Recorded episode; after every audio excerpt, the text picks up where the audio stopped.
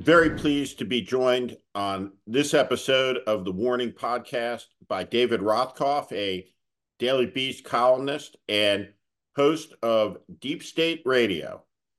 I think he's one of the best and most insightful writers out there talking about this moment in time. David, welcome. Uh, nice to be here. How do you see it? What's going on? In 2023 America as we get ready to make the turn into the election year? Um, there's certainly a lot to be worried about. I, you know, the the irrationality of the degree of support for essentially a proven criminal to be president of the United States um, casts every judgment one could make into doubt. You know, here you have somebody who was impeached twice, and you know, we all know the the the litany of his wrongs, any one of which should have disqualified him uh, since he appeared on the scene, which was, you know, now eight years ago. And yet, at this particular moment, his control over the Republican Party seems stronger than it's ever been even with all these trials, even with all we know about it.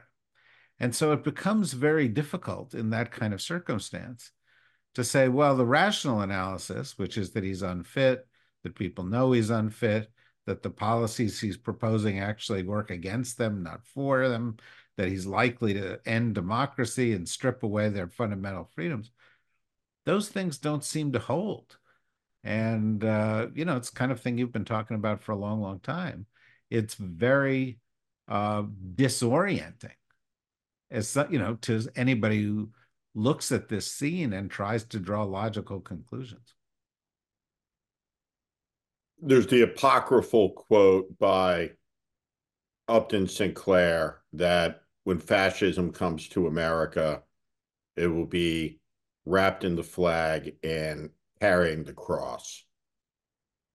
Is fascism the right word? I've used it for a long time, and I, I think we're well across the line. Yeah, it's absolutely the right word. I mean, uh, they are using all the tools of fascists, uh, from threats of force, bullying, singling out uh, scapegoat groups in society, disinformation, uh, attacks on uh, institutions, on the rule of law. Um, uh, so yeah, they're they are fascists, and uh, that quote, you know, bears a lot of scrutiny. You know, with the ascension of Mike Johnson to be Speaker of the House, a man who asserts that a few weeks prior to becoming Speaker to the House, God spoke to him and said that he was going to have to play the role of Moses which should have somebody carting him off to a padded cell someplace, um, instead was a signal to millions of evangelical supporters of the far right to say, this is our moment. We are on, we are at the doorstep of a theocracy. That's what we wanted all along. Stick with me, I'll get you there. There is a fairly well reported story about Stephen Miller, where Stephen Miller is in the Oval Office and General Milley turns towards him and says, quote, shut the fuck up, Stephen, end quote. And the occasion of this is Stephen Miller speculating about using the U.S. military to strike at refugee boats somewhere off the coast of Mexico, outside of America's territorial waters, but killing all of the all of the people on the on the boat. So I know for sure, right, that Stephen Miller, no compunction whatsoever about killing those people. None, none, none whatsoever. I, I know that Trump had a hesitation about shooting the black people in front of the White House. He didn't want to use lethal force. He just wanted to shoot them in the legs, in the kneecaps. And that was the question that that he asked uh, the the chairman of the Joint Chiefs of Staff if the military could shoot them in the leg. My question is with Speaker Johnson, who said what you said he said, plus believes that people and dinosaurs were walking around with each other 6,000 years ago. Is he a fanatic? Is he a terribly naive, will believe anything type of person? He just can't distinguish what's real or not? Or is he a genuinely fanatical theocratic character who with a pleasant demeanor looks and says, I believe everything that's in the Bible, that that guy would kill you in a millisecond, just like the Taliban would, uh, for deviating from his theocratic line. It, my question is when you look at these people, how do you evaluate that? Do, do you worry about it? Do you worry about that this person, if they could, if they could, would lock you up, would send you away, would take away your property and possessions? How, how do you process these people in this moment and their danger? Well, I think on the on, on the one end, you have to take their threats extremely seriously. And I go back to your reference to Stephen Miller. You know, I wrote a book um, about a year ago called American Resistance, and it, I, I talked to hundred people in the Trump administration who saw this up close and who said, you know, we can't risk another Trump term. These include cabinet members. I spoke to cabinet members who said he would bring up ideas like that regularly. He regularly brought up the idea of firing missiles at the caravans coming across Mexico, of putting a moat at the southern border and filling it with crocodiles, of, uh, of bringing troops to the southern border and having them shoot at people coming across the border. Um, he still, to this day, talks about using the Insurrection Act to put people down. He says that he um, aspires to having the power of foreign dictators who put their opponents in jail or to death. And he's got people in his small universe of toadies like Stephen Miller, like Kash Patel, other people who go out there who say, yeah, we're going to arrest media critics. We're going to throw them in jail we're going to silence them. Um, so, you know, I don't have to know whether they think that's um, uh, founded in some kind of ethical ideology that, you know, is impossible to fathom, but, or whether they're, uh, they think that's a line that appeals to the base. I don't have to know whether they're insincere or not uh, regarding their motives. I know that in practice, this is something that they have tried to do. And I think the same is true with Mike um, Johnson. I've talked to people who followed him very closely on the Hill.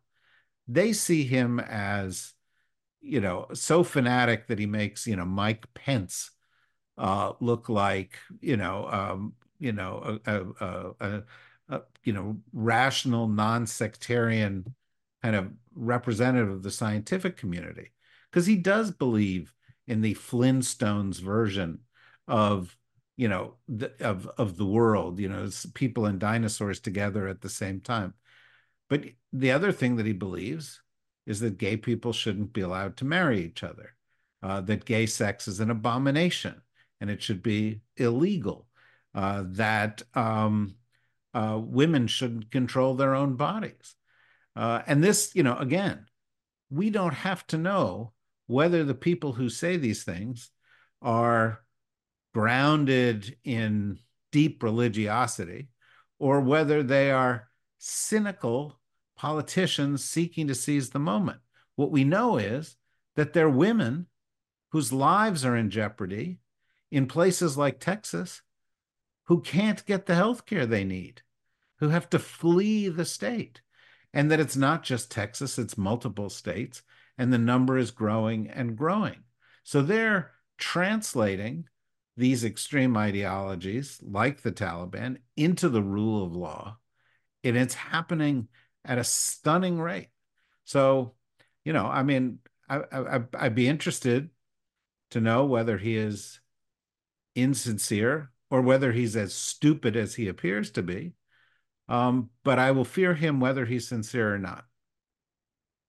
And that seems to me to has always to have always been the main point, which is that you have to take these people literally and seriously because there's only a couple of ways that the republic falls.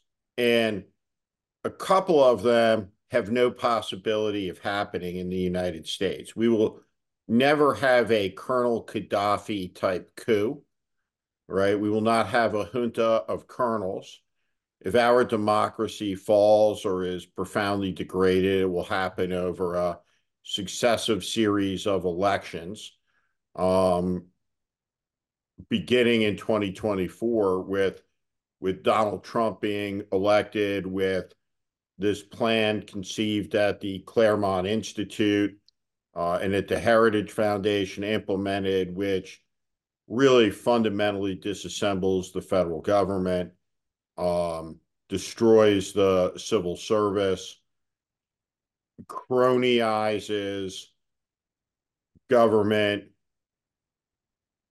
at a moment in history when it is far larger, more sophisticated than anything could have been conceived in the heyday of Tammany, for instance. Um, and so it will lead to a epic type of corruption that is fully uh, banana Republican uh, as it as it as it as it plays out. But why why do you think that the alarm has not reached people as a general proposition in the country in a way that, hey, these guys keep saying that they're going to do this if you vote for them. And there has never been an instance, ever, never in human history, where the people who said, I'm going to lock you up, where I'm going to deport millions of people, where I'm going to open up camps to hold them in, where they didn't do it.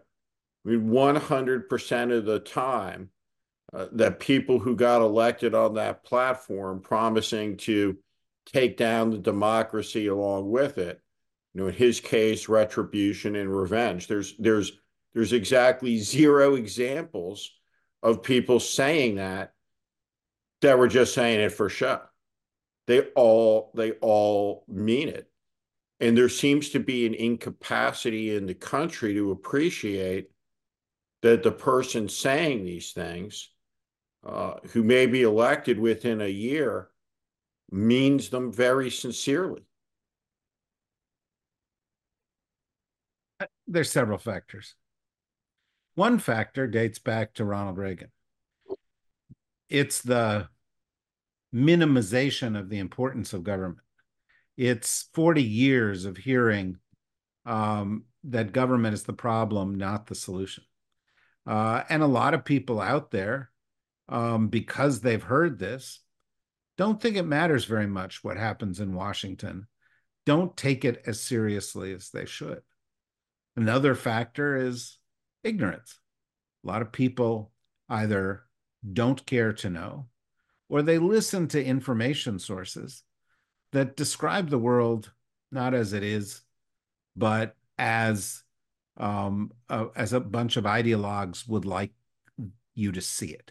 And so they're in this Fox News, you know, information system, and and and so they they don't have the truth at their disposal. There's another group that's angry at the world and wants to lash out and thinks that you know Trump and these others are going to finally strike back at the elites and and the others who they resent because they're having they think better lives than they are. Um, and you know I, I i think we could probably find some other explanations for this um, including among evangelicals a desire that there is or a sense that god wants them to pursue a particular path. You know that that that their particular religious beliefs say even though this man who is leading us is deeply flawed if he bans abortion if he bans gay sex if he does the things that are align with our religious tenets that he is serving the mission of our god and so you've got when you take all these groups tens of millions of people 30% of the US electorate. Maybe it's 40% of the US electorate. And when you have that, you know, you you you all of a sudden become within striking distance of seizing power. And power itself is an aphrodisiac. There are plenty of Republican, plenty of people you know who in 2015, 2016 said that Trump, he is dangerous. All of them. But if he offers me a good enough job, I can fix it. You know, let me into the government. I'll, I'll, you know, and they sort of went along with it. You know, they validated it. One of the great shocking stories, I mean, of the of the past uh, 10 years is that the Republican establishment just sat on their hands.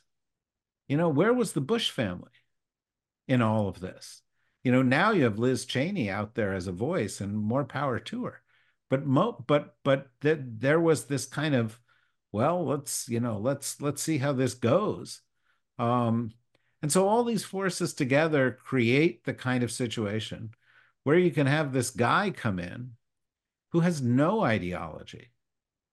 He's a narcissist. All he cares about is himself.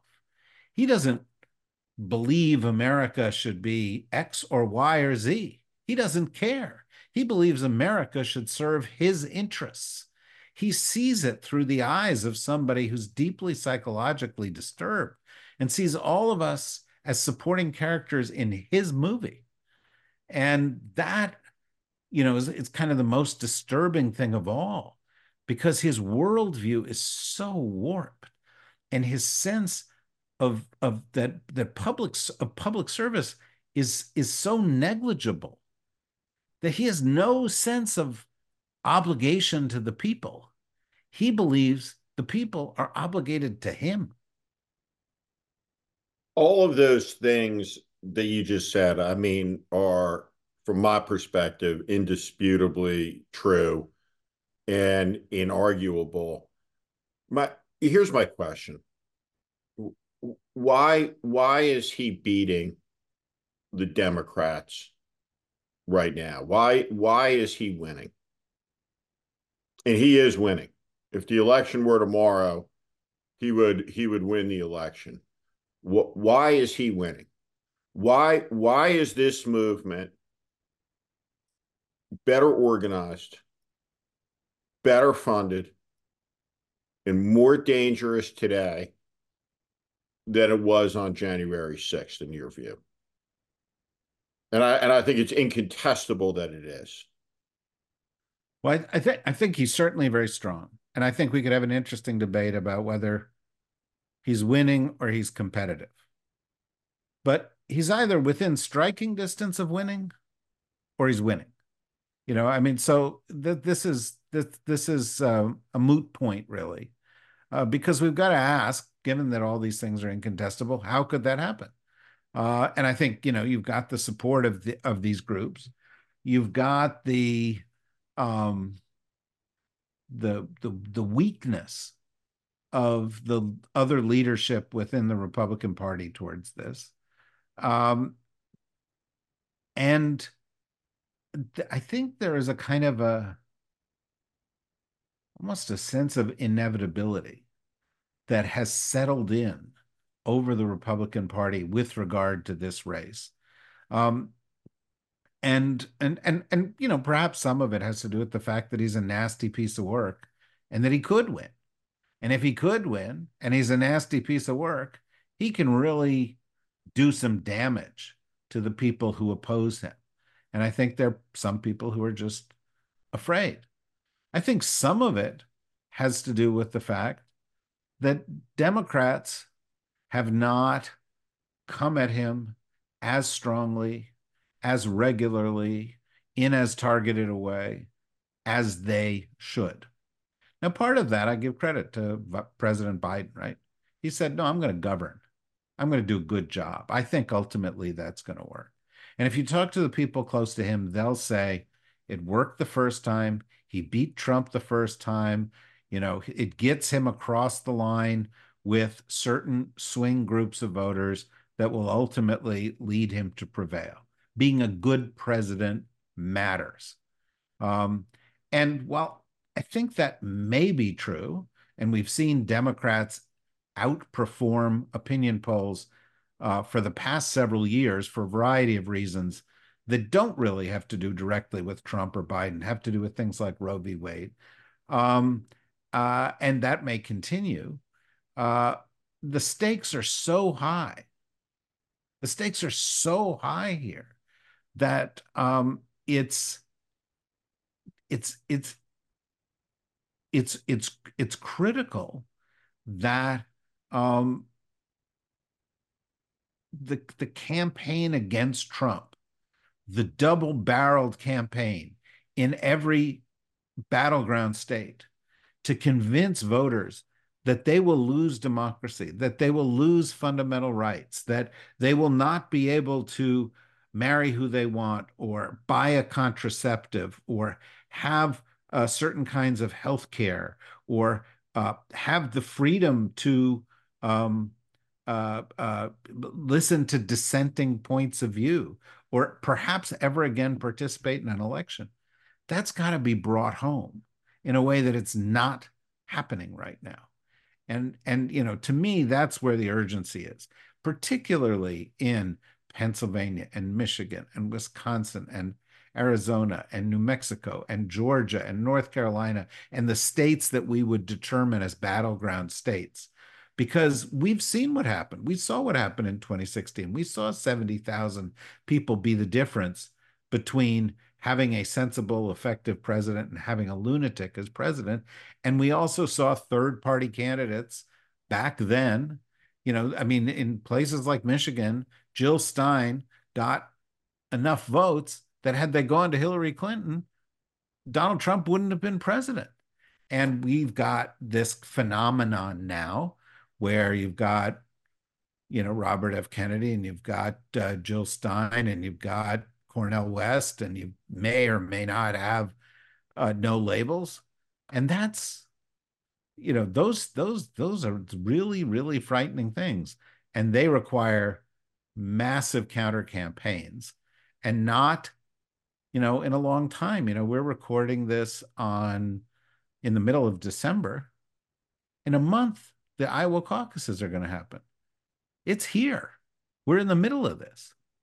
So when you go through that list of third party candidates bobby kennedy right now is 25% of the vote. Um, and Cornel West is at three to five. You put Jill Stein with two to three. You look at uh, Joe Manchin, and if he were to run with a Republican, you look at Liz Cheney speculating about this. Let me let me posit this and tell you what I what I think that that may be. So, eight years on, with Donald Trump, the dominant cultural figure, what we're seeing is almost the ice cleaving from the glacier, if you will. We are we are seeing the crack up of the two party system. Uh, the Republican Party has utterly failed as an institution, and the Democratic Party has failed to maintain its coalition, and in part has failed in that it hasn't completely repudiated or stopped or made the case to repudiate or stop, whoever you want to process it, the MAGA movement. And what we're seeing is the birth of kind of a multi party coalition uh, type democracy in a binary system that could certainly accrue to elect an authoritarian candidate. Because the one thing that no one's talking about is the reality that with that many candidates, this becomes a a 30 to 45 state race, not a three state 70,000 vote race. And two, you know, the delta between zero and 300 electoral votes and a multiple candidate race is the delta between about 31 and 39% of the vote. And so it becomes an infinitely more complex political campaign if you have more than two people that are pulling up around that 30% mark, let alone one at 30%, you know, and three or four others in there at that at that 5% mark. But the Democrats don't get a vote, right, on the on the proposition if any of these people are going to do it, right? They have a right to do it you have to be able to figure out how to win the election right in that in that circumstance. And so i guess my question my question to you is that as we kind of come into 2024 what do you think that biden needs to say to the country? Do we need to see more of him during the week? Does he need to be on trump every day does somebody need to be on him every day? Um, how do you see it? Um, you know, I'm a, I'm a, I'm a, uh, I'm a hardliner on this. I'm, I, I hit, you know, Trump needs to be engaged, uh, nonstop, every second of every minute of every hour of every day until this is over. I'm with you 100%. I will leave it to political strategists to determine who should be out there. But somebody needs to be out there in every one of these states. I don't necessarily need Joe Biden to be in Texas right now, but I do need to see a bunch of women who are fearing for their lives because they don't have the right to get the health care they need. I do need to see um, other people who are current or potential victims of the policies of Donald Trump, of the Republican Party, of the MAGA movement every day. And, you know, we live in a world where that can mean videos on social media, it can mean live events, it can mean uh, appearances on um, on on cable news channels. Uh, it, it and it should mean all of those things. So I'm with you. I'm not, I'm not just an absolutist. I'm a maximalist. If there's something we can be doing, we should be doing it. And you know, in my in my sense, you know, this is a one issue election. Do you want to continue to have democracy in the United States of America? And I, will tell you something. As somebody who writes a column, who's on TV a couple of times a week, who goes out and give talks and so forth. It it has affected how I how I behave. There are issues that I've got with how the Biden administration behaves. I generally do not raise them because I don't think that they can or should be weakened in any way. You know, I I you know want to ensure that the message that people get and you may say well you know that's your thumb well i'm an opinion writer first of all but secondly um the stakes are too high.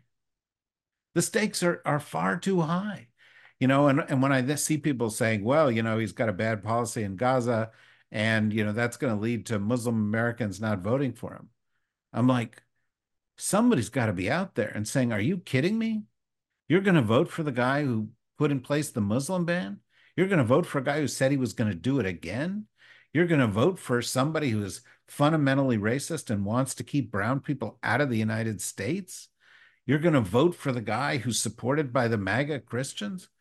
You know, I mean, the, you know, who who want to impose a certain kind of theocratic view on the United States. But but that's you know that goes to your point. Every single time it is possible to challenge him, he needs to be challenged.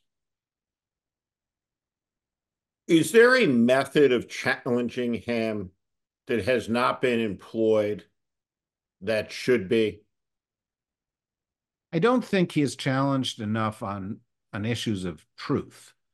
You know, I saw there, there's a little change, and I saw you know Ron Johnson was on CNN the other day, and afterwards Kaitlan Collins fact checked it, real in a real hard way.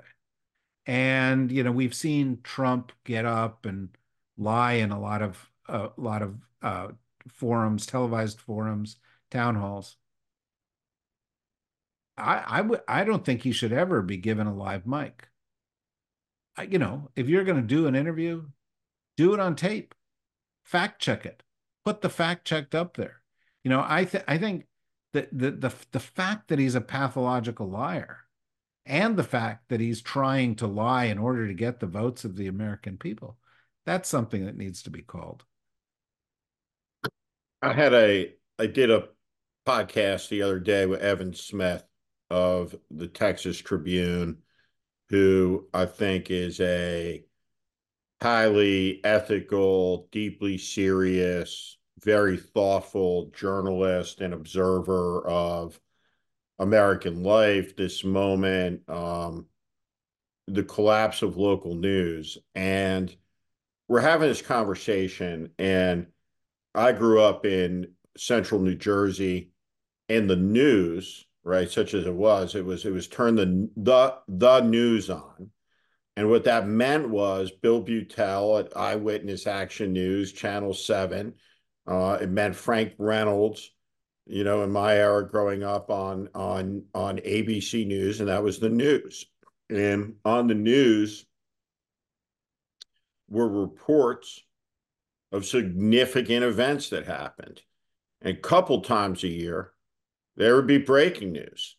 And if there was breaking news, there was something very serious that happened, right? That had that occurred. Uh, you know, that was shattering. So I'm I'm thinking about that, right? Because this is anchored in how I grew up and the world I grew up in. And the news, such as it is, that comes across my feed is that uh, Alex Jones, Vivek Ramaswamy, presidential candidate, such as he is. Um, Andrew Tate, the accused sex offender and rapist, uh, and really professional misogynists and Elon Musk have all gathered together on X to talk about who knows what.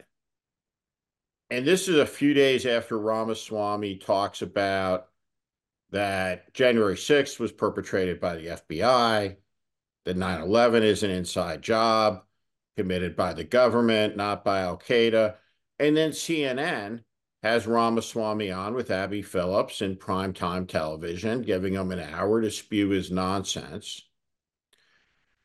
And my question is about the Trump industrial complex as a whole the billions of dollars that have been made from the Trump show over the last eight years is how do you contain that show? My my daughter goes to the University of Iowa, and she just went to see Trump.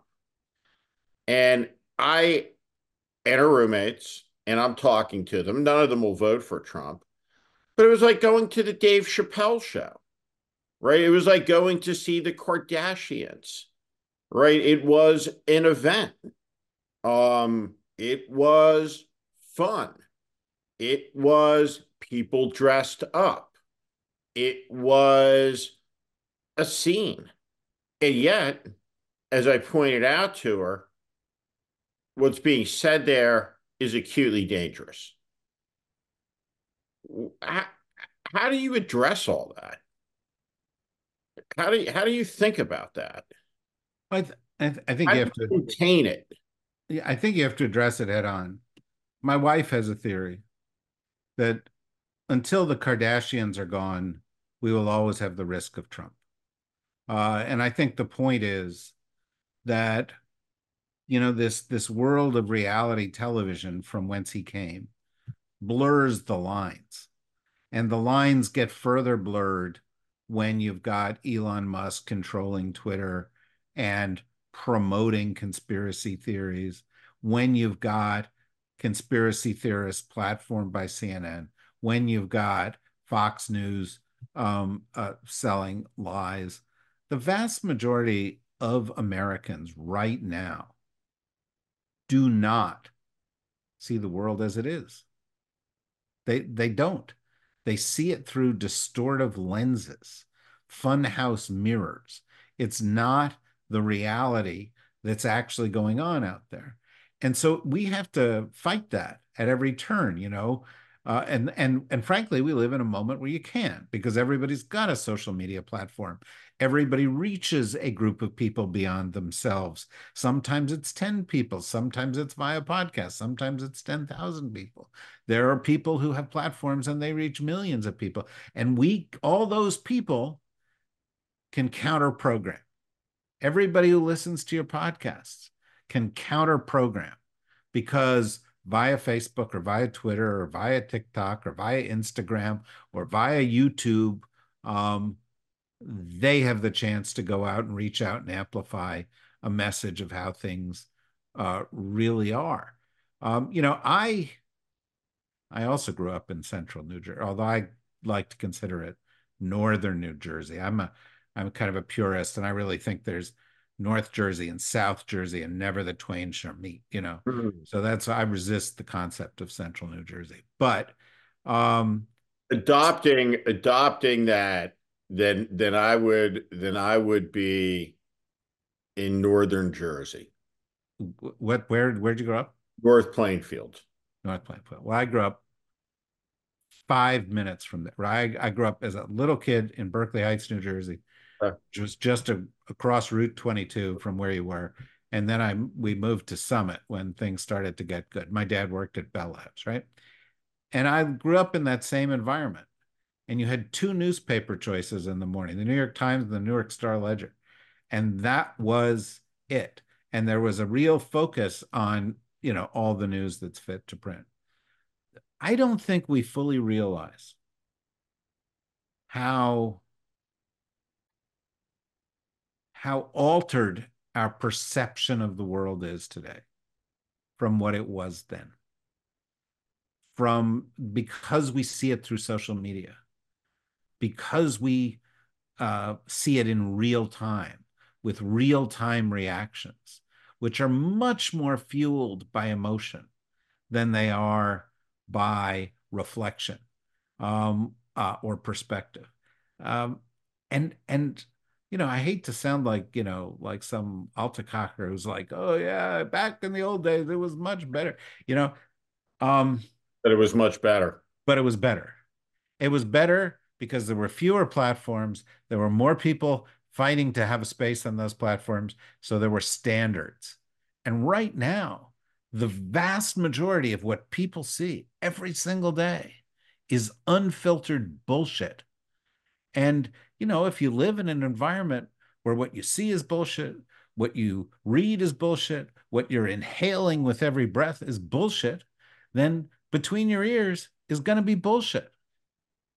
So, a couple years ago, I went down to one of these festivals. It was South by Southwest or Texas Tribune, and I was on a panel, and the panel was the six second soundbite. And the proposition was, right, how do you communicate um, in a world where, right, the amount of information, right, that's packaged has decreased from a minute 30, you know, to six seconds. And other people on the panel were like, well, this is how you do it. And I was the contrarian, right? My point was obviously you can't say anything in six seconds, right? In fact, right, it's less time than the attention span of a mouse. And what it guarantees, if our politics is structured around six seconds of nonsensical elocutions, is that the dumbest candidate will win every time. The guy who says, build the wall, Mexico will pay for it. You can say those things in six seconds, right? You can't talk about complexity. You can't talk about serious issues, right, in six seconds ever, right? And well, so, and but that you know that it's compounded by the other factor. Uh, and I know this now more than I did before because now I have a company that does podcasting and so forth. What drives the podcast? What drives all of this now? Is virality. Virality is the issue. And how do you achieve virality? Right. You touch a nerve you you know but it's not just that you lose nuance. It's that you have to inflame. So vivek ramaswamy who's a complete lunatic who's completely incompetent but occasionally he says stuff that's so crazy that it goes viral. And that gives him power. And so it's it's it's it's it's not just it's not short and sweet is short and sick and and that's part of our problem. Well and part of the problem too is the is the lack of you know i think is the lack of reading in the society right? I mean the reality is is that uh, it was a very much you know compared to today's standards by numbers of college graduates and people who are working you know not with their hands. Um, you know we have a we have a we have a population that's much more white collar than it's ever been and much less literate than it's ever been you know at the at the same time. And you just know look at old photographs right of people passively sitting anywhere in any city on any given day. Everybody's reading something right? They're reading a newspaper right? They're being informed by a common point of facts. And you know today um, you know, there's a very, very, very short attention span. People, you know, consume information in short uh, bursts uh, that don't necessarily have any context around them. And, you know, the result is the hollowing out of meaning around a country uh, that's founded on an idea, which is which is an enormous strategic problem if you're trying to defend the efficacy of the idea. Yeah, absolutely. And, you know, it's compounded by other problems, one of which is a lot of these media are interactive, and that seemed like a really good idea. But you may remember a few years ago, I mean, I was running a magazine at the time, Foreign Policy Magazine. And, you know, we go out, we get on the web, and the first thing you think you're going to do is, well, we'd like to get comments. And, and, and of course, the comments didn't just come from thoughtful commentators, they came from lunatics people started sort of hijacking the platform. And after a while, a lot of media started to say, well, no, we don't want to do that because the comments actually devalue, degrade the the quality of the information as opposed to elevating it, which one had hoped that it would do. Um, but you know, Twitter, TikTok, Instagram, all of those other places, they are interactive.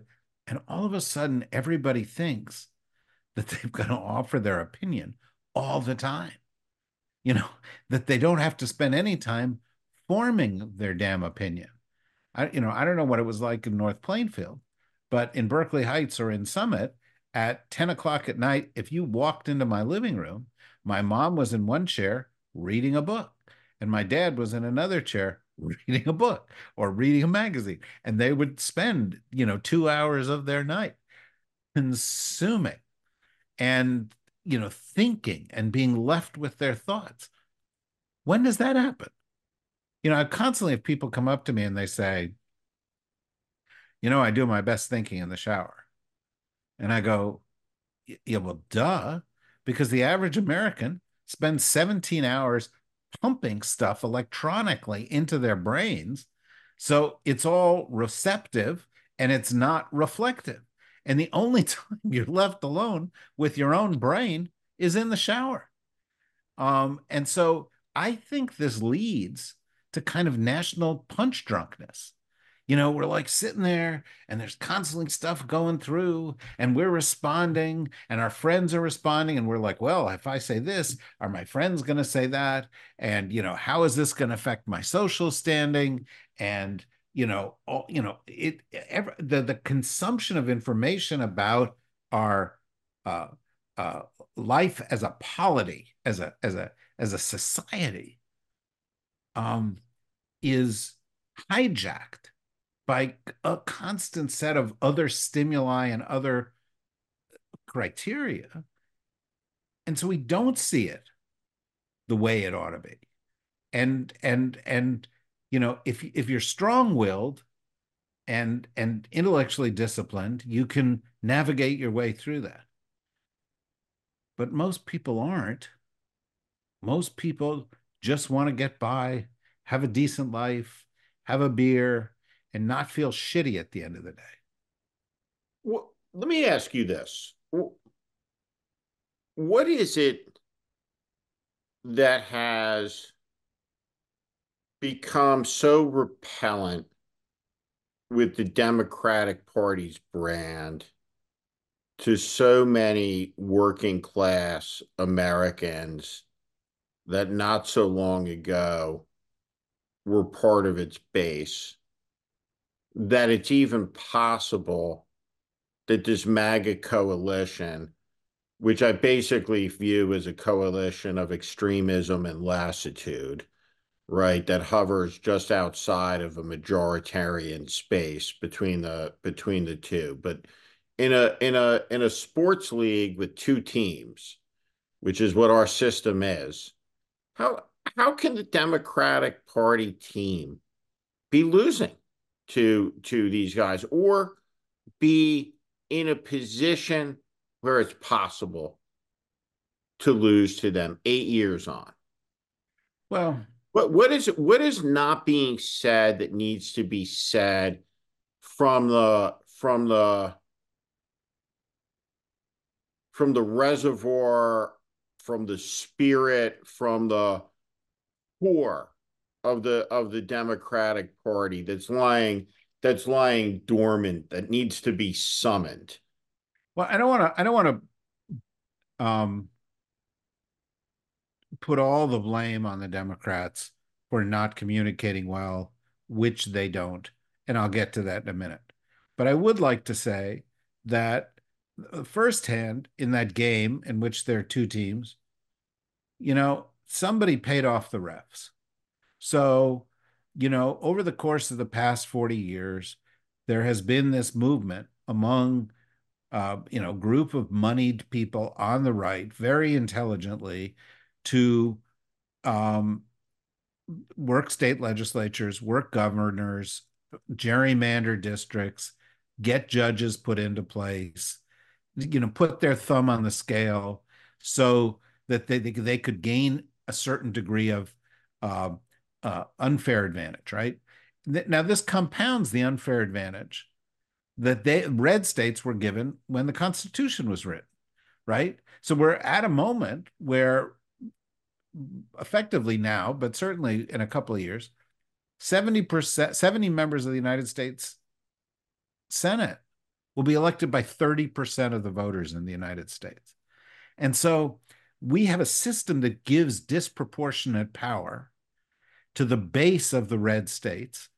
Um, and and and and so that's by consequence though not by not by intent well it was a different kind of intent but it it is where we are right? So all of a sudden you've got this you know a disproportionate um, power that it that accrues to you if you live in a less populous state. Um, and um, you, you, have got um, uh, a, a, bunch of legislatures and other things that have gerrymandered and put in place, you know, judges like the judges that we have now in the Fifth Circuit and so forth, that tend to tip the scales in the favor of the of the Republican Party when it there comes to be a contest. And I think it's important to remember that whatever it is, seven out of the last eight presidential elections, Democrats have won the majority of the vote. Democrats are the majority. It's not that it's it's not that their message is so unappealing that they're a tiny minority. Their message is appealing enough that they're the majority. They're not a majority in the places you need to be a majority in order to win in our system. And that's you know the critical issue.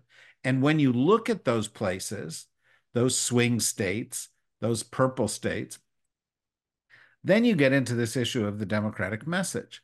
And part of it's impossible to overcome because i think we have to be honest with ourselves the democratic party is associated with urban areas, with diversity, with people of color. Um, and and and there's a lot of racism in the Republican impulse and message. They're they're repelled by that. They're frightened. They're they know they've heard 2043. The majority of Americans will be people who we once called minorities. Um, this period of white male domination of our political system is over.